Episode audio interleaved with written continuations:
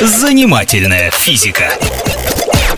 Здравствуйте, это Игорь Зырянов, программа о нас с вами и о том, что нас окружает. Если вам когда-нибудь приходилось ковыряться весной на огороде, вы наверняка обратили внимание, что на участке неизвестно откуда появляется огромное количество камней. С неба они, разумеется, не падают. Получается, вырастают из-под земли. Можно было бы предположить злой умысел. Но какими бы злыми не были люди, такие площади засеять КАМАЗами вряд ли кому бы пришло в голову. Да и следы от КАМАЗов остались бы. Итак, выходит, что камни путешествуют на поверхность из глубины Земли, из подземных скальных пород. Почему так происходит? Ведь камни гораздо тяжелее почвы и должны опускаться, тонуть в земле, а они поднимаются. Кто или что толкает их наверх?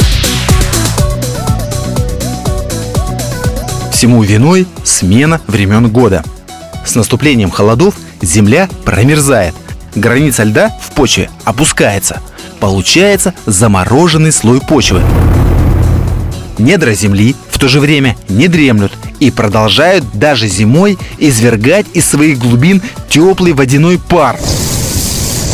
Этот пар поднимается и ударяется головой о потолок, а замороженный слой почвы и не может выйти наружу. Камень, который лежит в замороженном слое, начинает помогать пару. Он очень хорошо проводит тепло, поэтому пар нагревает камень, и тепло через него выходит наверх. Но, сделав доброе дело, камень сам остывает, и к его нижней части начинает примерзать вода. Вода превращается в лед, а лед выталкивает все, что в него попадает. Также он вытолкнет и камень. Камень поднимается наверх. Занимательная физика.